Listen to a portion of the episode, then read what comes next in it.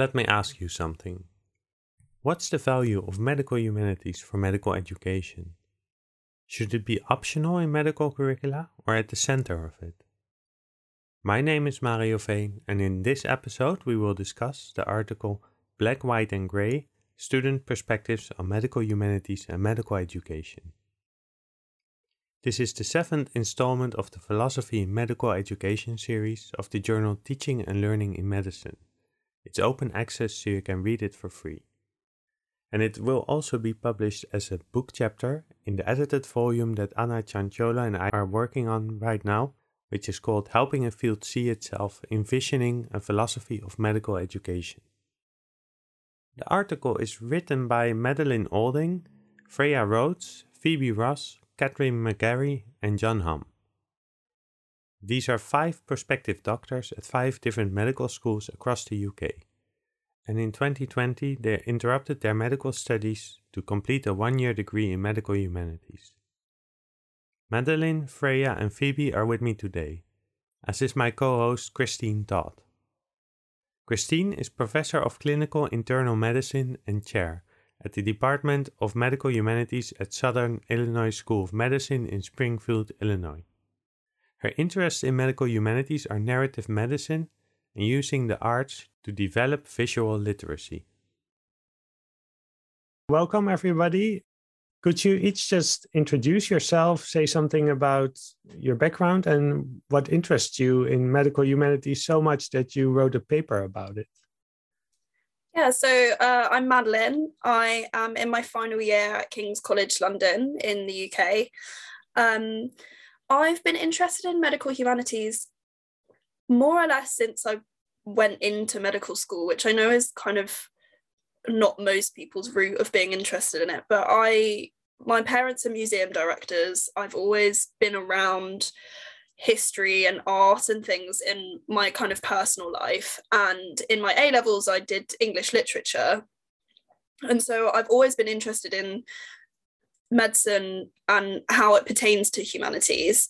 Um, and I think I've been really lucky in that King's, my university, are a big advocate for bringing humanities into the curriculum. And I started medical school in 2016. 2018 2018 i think um, and it was a brand new curriculum for my cohort um, and part of that involved having more humanities in the curriculum. So it's kind of been something that was always there as an option for me. Um, and whenever i had the opportunity to do sort of student selected components or picking modules it was something that i was always interested in. And in the UK, we have this option to intercalate, whereby you can choose to do a year in a subject that's related to medicine, but it's not sort of medical practice in the same way. So your standard course is five years, and if you intercalate, it is six. And I always knew I wanted to do a humanities intercalation just because of my own personal interests, um, and found a course at UCL, so also in London, in medical anthropology and did that two or three years ago. Uh, so that was my first kind of proper exploration into the kind of academic side of humanities rather than doing it as sort of small components of my medical degree. Um, and this project and the paper that this podcast is based off sort of came from having found some like-minded friends that were also interested in this kind of thing the idea that humanities is seen as this add-on subject but actually it's really integral to medicine if you use the skills and the language and the history and the things that you're taught about when you do humanities degrees um, like in this intercalation uh, and how that can impact the way that you look at clinical practice so Freya, who will introduce herself um, shortly, is a friend of mine from school. We've known each other since we were 11, and uh, we we both have this kind of interest in medical humanities. And then Phoebe, who will also introduce herself, and then the further two uh, authors of the piece, John and Catherine, um, are friends that we've made through university. They're all are interested in this kind of thing from an academic but also a clinical perspective and we decided to write this piece because we'd really all enjoyed doing medical humanities for our intercalation and felt coming back to medicine that it was something that everyone really ought to be more exposed to. It shouldn't be something that you have to seek out, it should be something that is there from the beginning.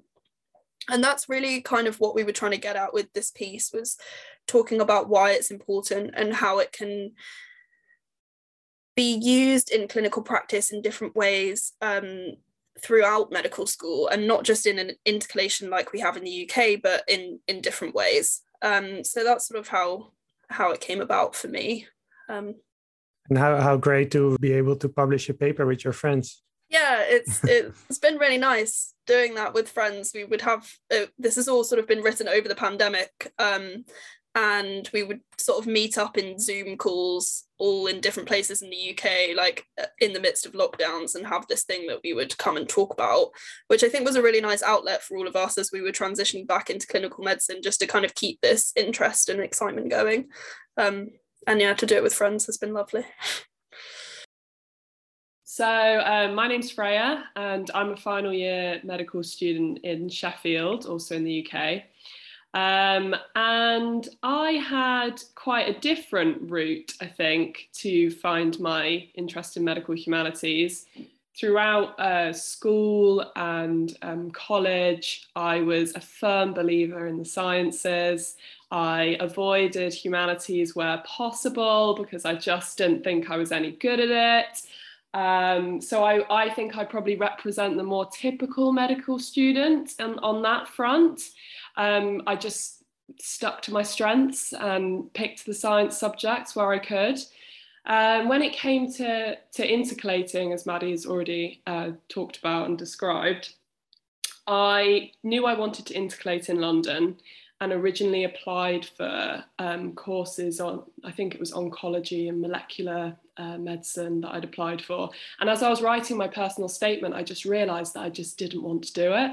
Um, and so I decided then not to intercalate. And it was only when I was on placement, I was on a pediatrics placement, and I had a conversation with one of the GP trainees who was working on that um, on that rotation about the medical ethics and the implications of um, pediatric heart surgery. Uh, that um, he suggested, "Oh, why don't you why don't you intercalate in medical ethics and humanities?" And I said, "Oh, I didn't even know I could do that." Uh, so I looked into it, and there were a few courses available in London, and I chose the humanities, philosophy, and law course at Imperial, and that's where I met Phoebe and John and Catherine. That's how we all came together in the end. Um, and yes, I really enjoyed the year, uh, and I think that's what really motivated me to make sure that uh, medical students have have the opportunity to explore humanities earlier on, uh, if not a mandatory um, thing, so that they don't, uh, you know, miss out. Uh, because I, I would have done if I hadn't had that experience on placement. Um, so yeah, that's that's me and that's my background. Mm, thanks.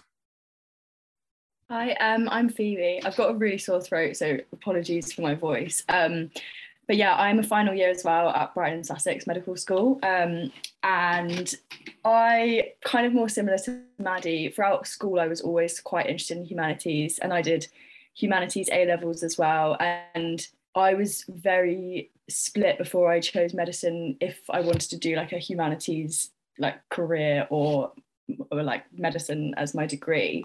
Um, but obviously did go for medicine. And then when it came to intercalation and choosing my intercalated course, I definitely only really had eyes for the um, more ethics or humanities based courses. Um, and like Freya, I went to Imperial to do medical humanities, philosophy, and law. And yeah, I think it was just such an interesting year and like again like maddie said like it's just meant that we've really come back to placement with a whole new kind of view on how we look at medicine and how we kind of experience it. And i think like when i came back into my clinical placement i definitely struggled um, with a lot of like other people around me not having the same appreciation for humanities or having the same like interest in certain things. And I think it at a point when I came back to medicine, it almost put me off wanting to carry on. Um, but I think if we have this more like if we have this ability and this outlet to talk about medical humanities things, it just like makes it so much more interesting and so much more meaningful um, to practice medicine. And I think, yeah, so that's kind of where I'm at with medical humanities. Um, but luckily, I am interested in medicine again now, as long as I can carry on talking about humanities alongside it. yeah, thanks. And Christine, thanks for being my co host. And I think you're the perfect person for this interview. Could you tell a little bit about yourself? Yeah, I'm excited to, to dig into some of this stuff. I've already written down more questions that I want to ask. So my name is Christine Todd, and I'm a professor of clinical internal medicine at Southern Illinois University, uh, which is in Springfield, Illinois, home of Abraham Lincoln. And um, uh, I also, and I'm the chair of the Department of Medical Humanities here at SIU. There are about, uh, about a third of medical schools in the United States have a Department of Medical Humanities. They're all very different. Some are very law and policy focused, some are very bioethics focused, some are quite focused on narrative medicine. Um, and uh, uh, only about 10 medical students have mandatory courses in the medical humanities. And, and SIU is one of them, so that's one of the reasons I was here. I was here as a student and I really loved MedHum uh, and I'm really, really uh, happy to be able to carry on the tradition. Um, I have a humanities background I went to college intending to go to medical school eventually, but I kind of wanted to leave becoming a doctor to medical school. And so I pursued a degree in English literature. I was in the creative writing program at the University of Chicago, but I also became sidetracked by a real interest in diaries. Diaries are this fascinating place where people figure out how they want to present what actually happened to them to some imagined posterity. And the the the mental and intellectual stuff that's going on in famous people's diaries is absolutely fascinating. And I, I wrote a thesis about joe orton the playwright. His diaries are extremely fascinating um, and sort of semi-absurd just like his playwriting. Um, so that was the state in which i arrived at medical school and was confronted with head and neck anatomy. And i was like uh-oh I, I wonder if i'm supposed to be able to do this. But i made it um, and, and had some of the same experiences of sometimes feeling like I really felt deep into the tradition of medicine because of my sort of additional understanding, especially around narratives. Um, and sometimes I felt very apart or even ostracized from the medical culture because of that same understanding. Uh, so that's that's very interesting. And I loved your article, and I'm really excited to talk to you today. Um, I think that you give voice to something a lot of students think about in medical school, which is, is this the experience that I uh, thought I was going to have? Is this the experience that's going to make me the best doctor? And is this the experience that is letting me bring my entire authentic self into this profession? Uh, and if it isn't quite, then how are we going to make it so? And I think the argument that uh, the integration of medical humanities is a much needed dimension. Yeah, all right. So um, I have a question now that you've sort of all returned to full-time clinical, being immersed in the clinical uh, arena. Can you tell me about some of the moments that you've had where you're like, this is the perfect time when I can really show that this is biomedical meets humanities and it's both that are allowing me to provide a healing experience for this patient. How has it worked out now that you have additional knowledge in this area? I think there's certainly been quite a few instances where I've had that, but I'm currently on a placement in in psychiatric intensive care and uh, so my intercalation is in anthropology. So i did a year of anthropology. And one of the big things in anthropology obviously by the nature of the subject is about looking at different cultures and understanding how your own culture is brought forward to any interaction but also understanding how that differs from someone else and that that kind of thing. And being able to recognize yourself as a separate agent to the person in front of you. And i think for me at, uh, on my current placement i am surrounded on the ward by they're they're all men and they're all a bit older than me. And I am a white British woman and a lot of the men on the ward are from like Afro-Caribbean descent but from from London. And I think a few years ago I might have gone into that situation and thought well what what can I provide to you? I have a completely different background to you. I don't my my set of life experiences that have led me to being here in this moment mean that how could I how could I ever possibly reach a kind of therapeutic understanding with you because our lives are so different? And I think through studying anthropology and the humanities more generally you come to realize that coming from a completely different background to someone actually is doesn't push you further away it can it can bring you together if you recognize those things um, so the the placement that I'm on, a lot of a lot of the people are really really unwell uh, because it's psychiatric intensive care, and have all these different experiences that I can't relate to because I haven't been through them. But I'm a, I am more able to recognize the things that I have been through and the experiences that I've had at medical school and through the humanities and things to be more informed about the way that I talk to people. Um, so that's kind of one that's ongoing at the moment. Um, that's my current placement. Um, but I think way back before having done this year of intercalation, the the one of the moments that sticks out to me where I thought, yeah, this is this is exactly why medical humanities is important, was we had a series of lectures about HIV, and obviously a lot of it was to do with the virology and the drugs and all of these different things that we now have as treatments. Um, but the lecturer made a real point of starting each lecture with a bit of background a bit of history a bit of understanding about act up uh, how it had changed lgbtq rights um, the changes that happened in america how ronald reagan was in involved in sort of fda approval of drugs and that kind of thing.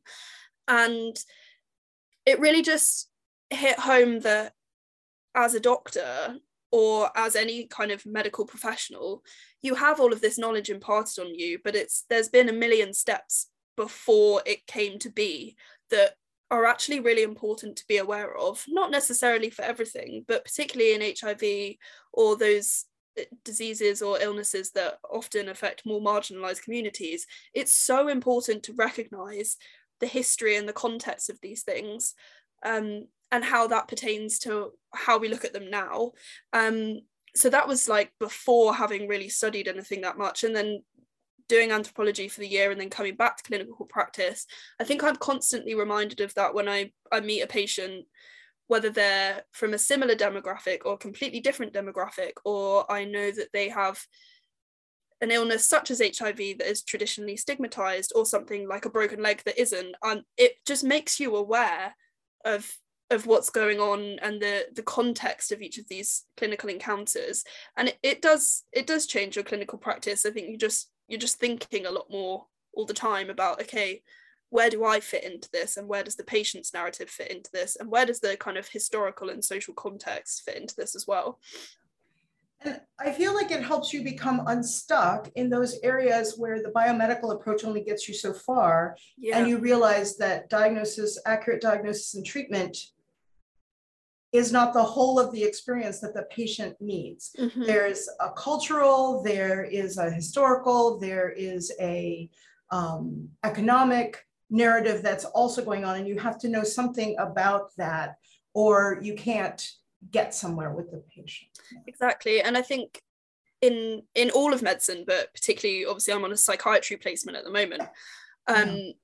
We have these tick boxes and guidelines and things that we you know you take a history you do a set of bloods you find out what's going on you form your differential diagnosis and you have a very clear management plan according to the books but that's not real life and that rarely ever pans out that way with a real person in front of you um, particularly in psychiatry i mean obviously on a psychiatric intensive care unit, a lot of these patients don't have capacity to make decisions about their care or they don't have insight into the fact that they're unwell. But even on a sort of lesser scale, sometimes you offer a treatment plan to a patient that you think is, of course, they're going to want that. And they don't for whatever reason. And being able to appreciate that that is okay and there are reasons for that is something that I think the humanities is really good at tackling. Can I just add something to that as well? I think that um, it's those are all really good things about having this awareness. Um, I think sometimes though there's there's kind of not negatives, but it, it makes you realize that you can't in a system such as the NHS, which is resource limited, you can't always give the thing that you want to give. And when you know that there is um, you know a, a treatment plan that might be be better for the patient or better suited to them or there is a way that you can explore their experience that might be better for them you are bounded by guidelines and tick boxes and time and money and i think dealing with that is difficult as a clinician and something that should be spoken about more widely i think yeah, I think that's also one of the like massive factors that's like led to this increased interest in burnout and stuff as well, especially that's like everyone seems to be talking about in the UK about how just the fact that we literally don't have the resources to manage patients how we want to is just so difficult. And like as Freya said, being so aware of what we could do or what we want to do does make that even more difficult. You know, there's a fascinating thinking about um, these limited resources, which of course in the US is also a major problem, um, and uh, the inequity that that brings to a group of people who are trying to do something that would increase the equity in our society, you know, uh, help people with their health. Um, uh, one of the issues is that I think policymakers and other, other governmental people also see medicine only in the sort of like biomedical realm. And the idea of, you know, if somebody was housed that would help their diabetes maybe a lot more than uh, the extra fancy new medicine is just sort of we don't go there with our thinking. The question is we need more money for pharmaceuticals we need more money for to reimburse doctors et cetera et cetera. Um, so there's a narrowness of, of thinking only according to this biomedical model whenever healthcare is, is brought up.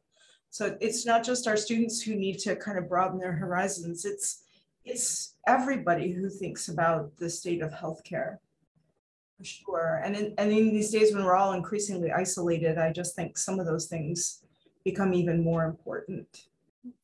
And I think there's there's a, a reflection of that in some ways, certainly in general practice with the kind of advent of social prescribing and that kind of thing. And I think that's really positive. But again, it's like we need to really build that into the the systems that we have, or maybe overhaul the systems totally um, such that you know telling someone that they the best treatment for them is to go for a walk in the park like needs to be something that we start thinking is normal and acceptable because i think a lot of patients would come to their doctor and be surprised to hear that what they're being prescribed is a gym membership or a membership to a national park or a national gallery or something along those lines but actually we know and evidence suggests that those things are really important. Yeah. They're not unscientific. They there is evidence behind those. Mm. yeah. Yeah but we've decided to for various reasons to um, that those are sort of soft things that patients can just decide to do for themselves. Mm-hmm. and we give up the power of our authority that we have in that clinical encounter to say actually this more than anything else could really help you. Yeah. So I want to turn to the, the issue of ambiguity because I think there's there's a lot to talk about here. Um, you know, students who choose to focus on the sciences, and Freya, you talked a little bit about this, um, sometimes describe their sort of conceptual black and white framework that's happening in the sciences, even though any scientist would probably tell you that's not true. But the way it looks like that as preferable to the ambiguity that shows up in read a Shakespeare play and write a write an essay about what you think about it. So in your paper, you actually suggest that the opposite might be true, that the, the real world of the humanities might impart a grounding that you actually can't find in science. So how do we encourage and involve students who are very narrowly focused on factual science to broaden their worldview? So I think this is a very good question. Um, it's definitely something that fits very closely with my experience. Like I said, I was very science minded. Um, and actually my so i spoke about how i uh, my interest in medical ethics started.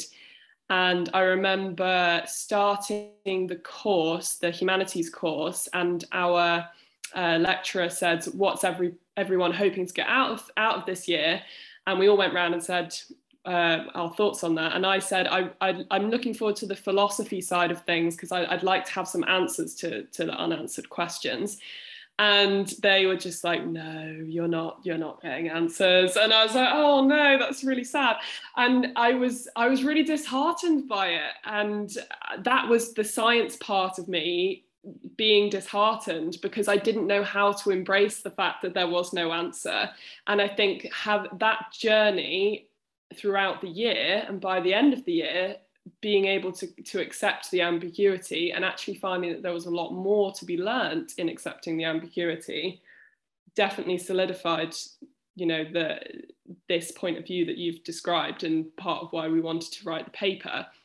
I think that in itself is a way that potentially students could be persuaded to widen their worldview. It's difficult though because I think you it's kind of one of those things that you have to experience to um, in order to have a belief in it. I think, um, but I, I I don't think it takes too much questioning to um, encourage students to to kind of look be more introspective and think about where their um, thought process is not going to go far enough. So, for example, in our first philosophy session, our um, tutor, he knew he was going to have a great session with all of us medics who were potentially science minded and just asked us the question, what is a disease? And we all had to try and answer this this question and initially came up with answers such as oh, it's a pathological state that is adverse to normal or something along those lines and then he would say well what is normal? And then gradually the questions just got more and more difficult and we couldn't answer them by the end. And then you realize actually okay it's not that useful for me to answer this question. And there's probably people out there who exist outside of what i think to be normal but actually that normal is normal for them. And it's a simple concept but it's not something i think it's something that goes it goes unnoticed a lot in medicine when you're so focused on jumping through the hoops and learning all of that content, that medical content, the anatomy, the physiology, that you do forget that there is kind of this human experience outside of that. Um, so I don't know if I've answered answered the question completely, um, but I think getting students to be introspective and question, answer difficult questions, answer philosophical questions is one way of allowing them to realize the gaps if that makes sense. You know I, I, it's one of those tasks that i don't feel like students are asked very much the first couple years of medical school because you just learn what's in the books. Yeah. But you know the first time you tell a patient that they have a problem they're like uh, no i don't think so. You realize the you know, that's normal for me. Is not a just a question that at, gets asked you know what is normal is not a philosophical question. It's a real question that that uh, it's a question about your identity that students that that that uh, patients bring up all the time, and you have to have some kind of comfort in the in that area, or or you take up an adversarial role in respect to your patient. And that's what I always tell my students when you realize you're arguing with a patient, you should realize that you're doing it wrong. And you have to find another, you have to find another way. And that way is not about who's right and who's wrong. Yeah. Yeah, definitely. I think it's so important to understand that in order to be an advocate for patients, because you have to work out what what the shared goal is, and mm-hmm. you know, make it clear what you have to offer. Um, but certainly, like you say, not not push push any kind of treatment plan on because that's what you think is is the right thing to do, and having being able to accept that is you know it's going to make your life as a doctor a lot easier and it's probably going to make your patients a lot happier. Yeah absolutely. It's always easier when you're not fighting. Yeah. Yeah yeah. Phoebe, what do you think? What what are what uh what do you think about about coming to embrace ambiguity instead of trying to just not involve yourself yeah well i think like obviously it's something that is just so important. And I think trying to put patients into boxes is just can be so harmful for so many different ways, especially with patients who aren't necessarily the classic presentation of something, or like we're taught so much at medical school about the classic presentation of these things, but actually they only really reflect either men or white people so much of the time. And then marginalized groups end up kind of not fitting that presentation and therefore not kind of being diagnosed or managed in a way that's going to be really beneficial for them so i think like removing this these like preconceived ideas of like a binary in medicine is just kind of so important to like again like advocate for your patients and be able to reach a treatment that's going to actually help them or diagnosis that actually fits their presentation I, I agree. I think that history of medicine, which I didn't used to include a ton of that in in uh, um, the time I had with students, but now I do, because I do think examining the history of how we came to be so certain of certain things, and then realized, oh no, that's that was very flawed for a lot of different ways, is really important for medical students to realize and realize that they're part of this tradition that has some very questionable twists and turns. Yeah i think like being aware of the way we came to certain practices and the way that you know some medical discoveries although are amazing like the the discovery of them in the first place meant so much harm for so many different groups. It's just so important to like actually use those on a day-to-day basis and kind of work in those fields as opposed to just going along with it and not having any idea of how these things came to be it helps you understand the perspective that some communities have towards interacting with the medical system, which was always, I always like, well, I guess doctors are scary. You know, we talk about white coat hypertension. Uh, and I'm like, no, it's, it's a lot deeper and more significant than uh, authority figures make people nervous. It's that abuse of authority um, that uh, that really causes community trauma and intergenerational trauma. And that's a lot of a lot of what we see. So I have a couple questions. One is about anthropology and the other is kind of more about artsy, artsy humanities. But um, how do you think, how can we connect the study of things like anthropology and history to some of the things that are really kind of important in med ed today? Things like cultural humility, allyship, critical thinking. How can how do we tie those together?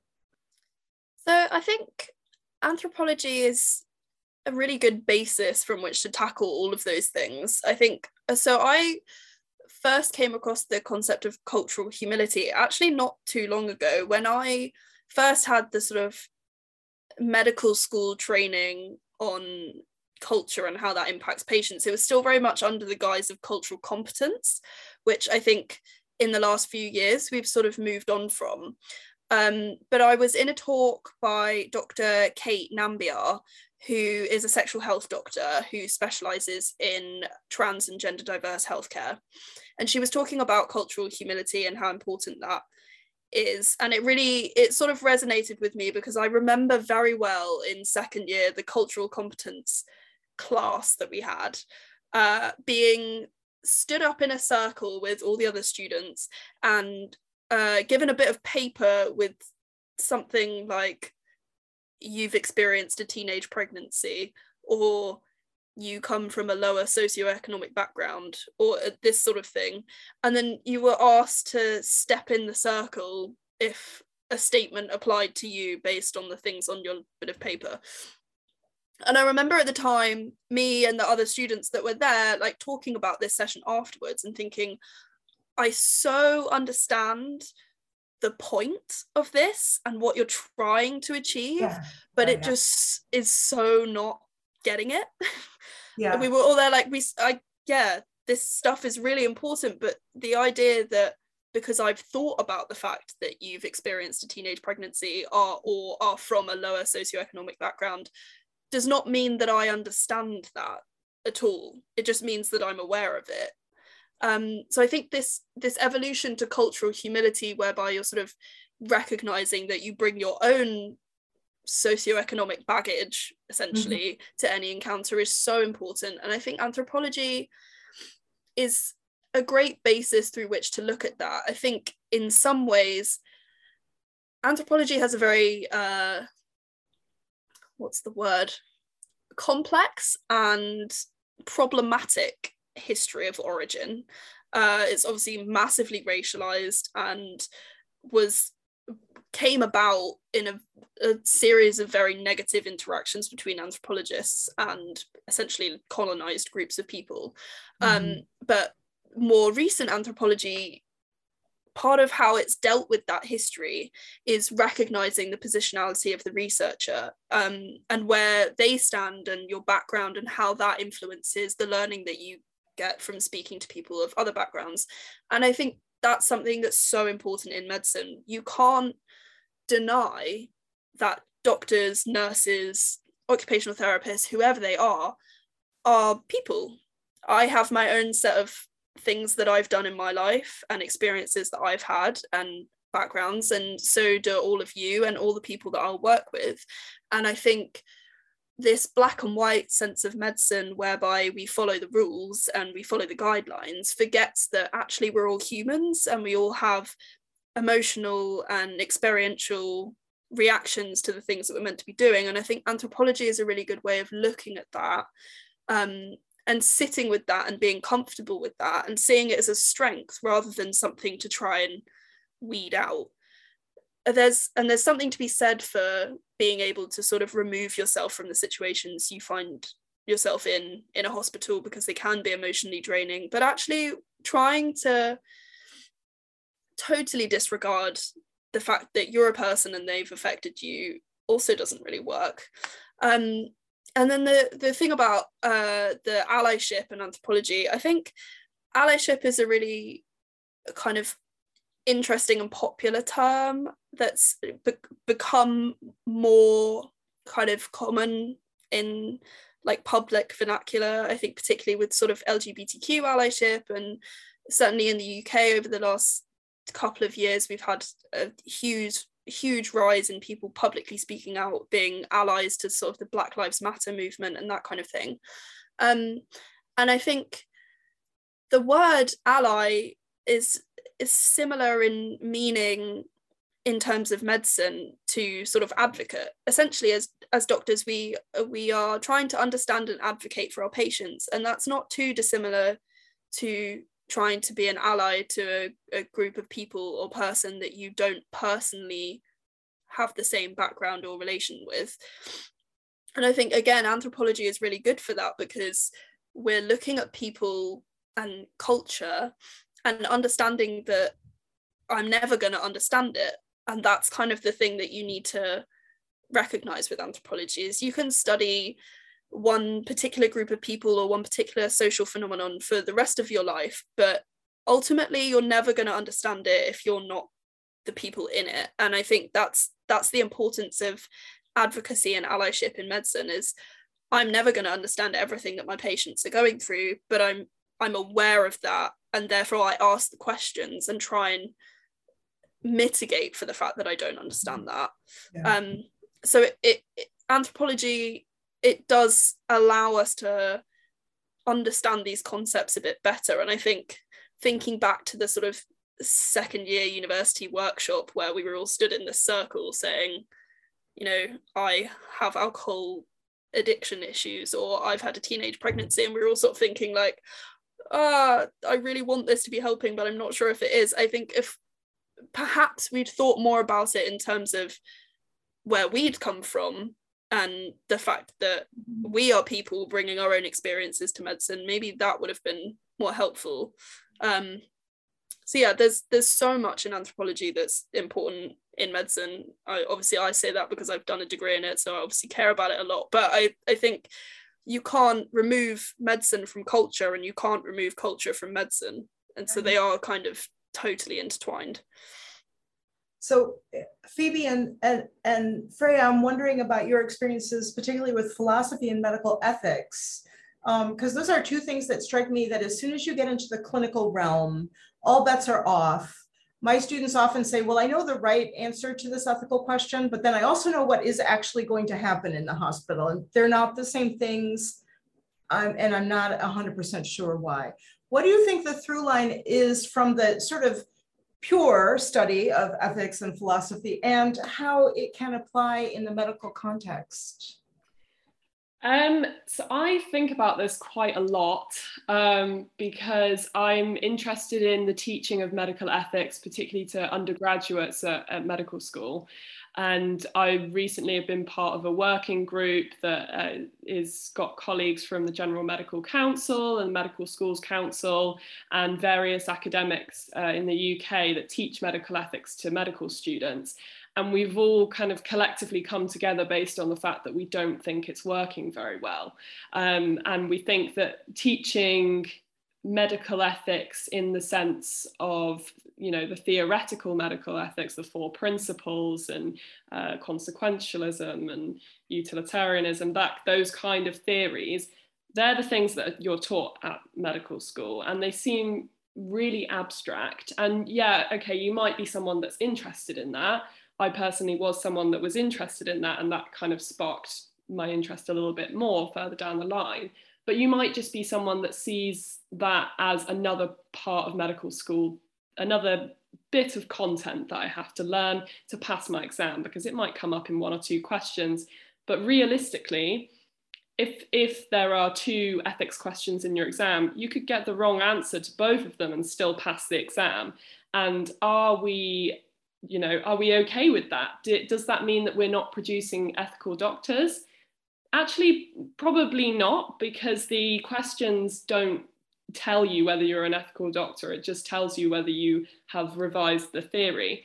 So there's definitely an issue with the way that we teach medical ethics and the way that students take it on board and actually use it in practice. And we've spoken a lot in this working group about how we can improve things, certainly in terms of assessment. And one of the things that I personally am a big advocate for is reflective practice, um, because I think that it grounds the theories that you have learned in your own experience and you understand the way that they might work a lot better because of that.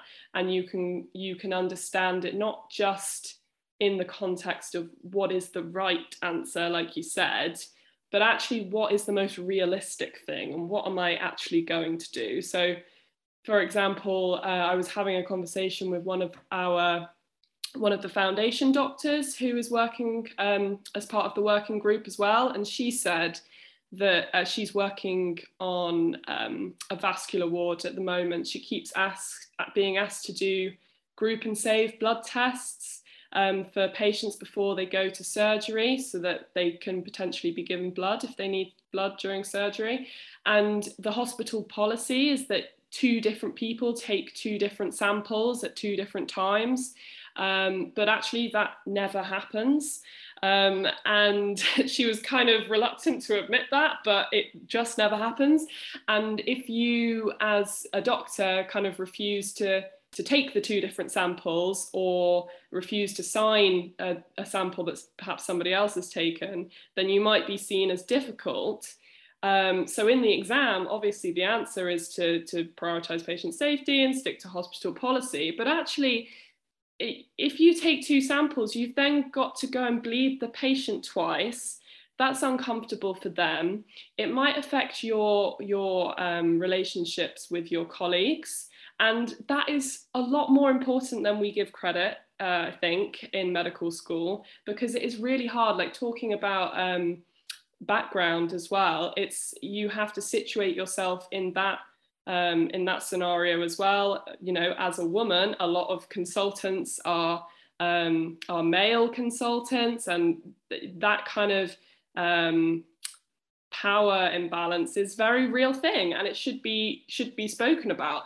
And I think that um, you know the the kind of ethical implications that go unnoticed um, and aren't talked about are much are important and something that we should we should get into teaching you know that's something that we can get into teaching a lot better with reflective practice. So for example asking a student to write a reflective report or share a reflective report verbally um, using some of the, the theories that that we might have taught them so potentially an ethical framework and say did this framework work for me in this scenario? If it did this is how and if it didn't this is how. And maybe there's another framework that would work better. So you're actually critiquing the theory at the same time. And i think that gives you a much better understanding of, of where the ethics has come from but actually how it's going to work in real life and how it's going to prepare you to make decisions as a doctor. So it's that application. Yeah. there's still integrity around how that happens. It doesn't mean like you learn it from a book here and they just abandon that over here. yeah Uh, there, there's an intellectual process in making that transition that's important. yeah and i think it's a it's a lot harder as well than than people think and there isn't a right answer Uh, there's there certainly seems like there's a right answer when you when you um, posit the dilemma as a question and it's there's multiple choice um, but that it's never the case in real life. There's never a right answer. And actually the whole point of being in an ethical dilemma is that you're going to come out of it feeling like you've done the wrong thing because there's going to be good and good and bad on both sides. Yeah, yeah. I do sometimes when we have the parts of our course that are about ethics, sometimes see some of the people, the students in our audience wake up because they're like, now we're going to talk about right and wrong, Mm, finally. And then when we get around to that, it's really about picking out the issues and then sort of prioritizing them because some of them are opposite. So you're going to have to say, in this case, I really think autonomy is at the top here for me. Here's why, blah, blah, blah. But there's tons of ambiguity and different people see it different ways. And then they're like slumped down again. no, there isn't a right and wrong. yeah that was me that was completely me when i started out because i wanted the tools to i just wanted to feed in any situation into the the tool kit and come out with this answer but it's it's not possible sadly There's um, an exam as well that we have to do in final year that the three of us have just sat um, called the situational judgment test. And it is essentially like these basically scenarios, and you have to pr- prioritize what's the most important thing to do in each scenario. And revising for that was just so painful because it's just so learning a list of what the people setting the exam think is the most important thing to do and remembering that this one always comes before this one in order to get the right answer in the exam and obviously it's just so not real life and so just doesn't reflect normal clinical practice at all and i think that's really frustrating because that's them kind of trying to test are we say are we good ethical doctors? But it's just such a flawed system in in trying to assess that and i just don't think there's not really amazing way to assess that based on just like a multiple choice question i think it's never going to work No, this is one of this is sort of uh, maybe this can be my final question for you guys. But you know, one of one of the reasons I think that humanities is not explored that much in medical school is because how you assess it in a totally objective way is um, is is what it all somehow comes down to. Um, and uh, the answer of you know, do we really need to assess it? do we need to assess it completely objectively um, is really tied to, well, then we can't have a lot of space for it in our curriculum. So what do you guys think about that? How can you tell when someone gets it in this arena? Um, and, and how do you think this should be assessed in students?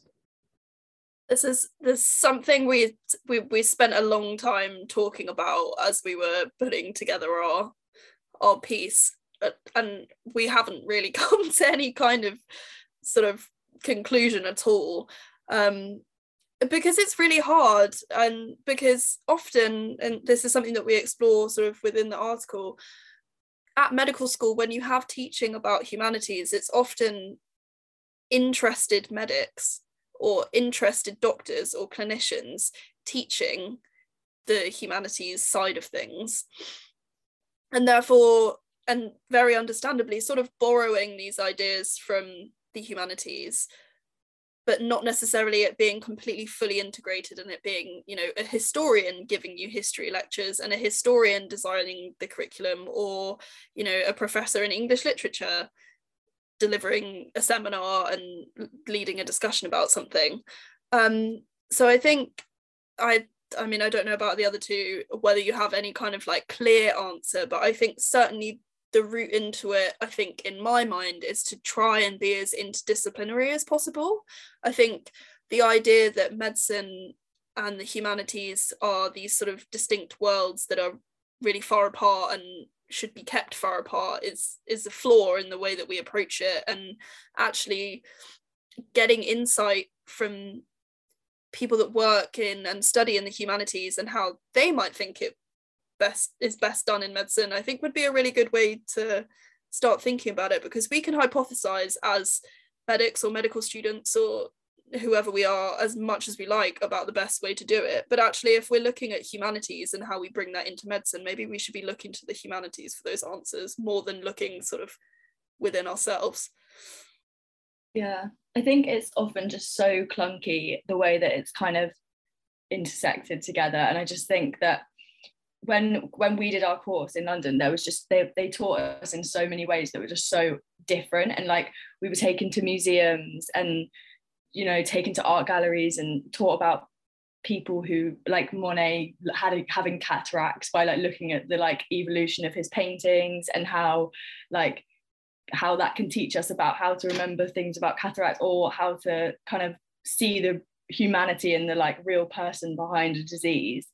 And i think it's so fun and interesting to teach when you teach it like that but then actually assessing that or having some kind of formal assessment for that in the way that we do for you know like biomedical knowledge is so difficult. Maddie said i think that, that although it's so it's so nice to like integrate them and they really did that well in our course and that probably was because it was taught by historians or philosophers um, and i think that just assessing that when we need to tick a load of boxes to graduate and be doctors is just so difficult. There's no answer again. I think that it's one of the things actually that Imperial did really well because they decided not to, they scrapped exams for us. Um, so we had to write a dissertation instead. Um, so it was a long piece of coursework, and we had a really long time to do it. It was only 7,000 words, so it wasn't perhaps as long as um, the typical dissertation that you would write. Um, but we had a long time to do it and we had complete freedom over what we chose. And that was actually really, really difficult. But what it meant was we learned so much about the process rather than just being kind of spoon fed. And actually, I think we got so much out of that and the the product that we had was was our assessment um, but I think it, it it showed a lot more about our ability and what we'd learned than a short answer question exam about the content and about whether or not Monet had cataracts because that's that's not the important thing. It's kind of what you've learned and what you take from that into clinical practice. The, the journey is the destination yes. philosophy on on uh, on uh, requiring students to get somewhere but the value is in that in the getting there not that at the end they take a test or have mm-hmm. a final product. Yeah, I think I'm really just hoping my students understand that, uh, you know, in order to provide healing places and healing experiences for their patients, they have a ton of biomedical tools and colleagues, but there are these other resources too that work in parallel and that can integrate. And I'm just hoping that in their life they keep returning to those wells to continue to become a better physician, you know, um, as well. And I think the older that students get, you know, you all are in a, in a time in your life when I, I feel like everybody's still trying to figure out who they are and how they're going to move through the world and all those things. Um, but as that becomes more settled and you continue, then life becomes this iterative process. And what are the sources that you keep returning to to keep reaffirming what you are and what your purpose is. And, and my hope is that some of my students realize that humanities is a gigantic resource for physicians to understand themselves and their patients and their societies and all the rest of that stuff. Well, I really appreciate all the thought that went into this paper. I, it warmed my heart that students were advocating for the real, real integration of uh, humanities uh, uh, program into the process of medical school. Um, I, I think that we'll be hearing much more about this topic and continuing to work towards that as we think about what needs to be different about medical education. Mm. Yeah, we're on a, a five person mission to ensure that's the case. well, you have a you have a big peanut gallery who wants to hear more and keep talking about it. That's for sure. Yeah, thank you all so much. It's been really a joy listening to this and so refreshing to have students and a professor speak about this together. And yeah, I'm just left with um, actually my favorite part of the paper is when you write about something that I really recognize when I try to speak about humanities or philosophy in, medical education. And the same is always, oh, but be careful because doctors are really practical people. We really have to focus on practice. But then in the paper, you write that, well, you know, asking those big questions, they're actually not opposite to, you know, being grounded to reality, keeping yourself grounded. Actually, they help you do that because, you know, when you're in, in the profession, well, we all know this term like professional identity formation. It's like you become a doctor, right? Mm-hmm. But it also means you become part of this ex- exclusive group um, yeah, you see the world through this lens. And I think what you discussed really shows as well that this is a way to to keep connected to society and to keep considering other ways of seeing things, whether it's like anthropological or political or historical or mm. yeah, anything like that. So yeah, I really appreciated that argument. Yeah, I think we were we were talking about this yesterday, um, about how when you're in a kind of obviously we're relatively junior to being part of the kind of medical field but you it it's quite easy to forget when you're talking to a patient and they give you x number of symptoms or blood results or whatever and that immediately points you towards some kind of diagnosis or management plan or whatever it, it's quite easy to forget that that's because you've had this intense level of training and that the patient in front of you or their family or whoever it is that's around you are not having that thought process. And so then reminding yourself of that and then grounding yourself in the fact that you've got a person in front of you, like providing you with this information that you have the tools to tease apart and understand, but they have their own set of experiences that are really important within that. It's yeah. just one one of the real kind of joys of medicine. And it kind of firstly makes you realize how much work you've put in over medical school, but it also it it reminds you why you're there in the first place, which is you know, a good feeling. Yeah, well, thanks again. And I, I agree with Christine. I hope we will be hearing much more from you in the future. Thank, you, Pamela. So Thank you so much. Yeah. nice to spend time with you all today. Yeah, you too. And you. Lovely to meet you. And thank you for listening. You can read the article online for free because it's open access. In the next episode, we will discuss another installment in the Philosophy in Medical Education series. It's called Because We Care A Philosophical Investigation into the Spirit of Medical Education. And because I'm running a little behind with these podcast episodes, the installment after that is also online already. It's called A Matter of Trust Online Proctored Exams and the Integration of Technologies of Assessment in Medical Education. You can find all of these articles in the show notes.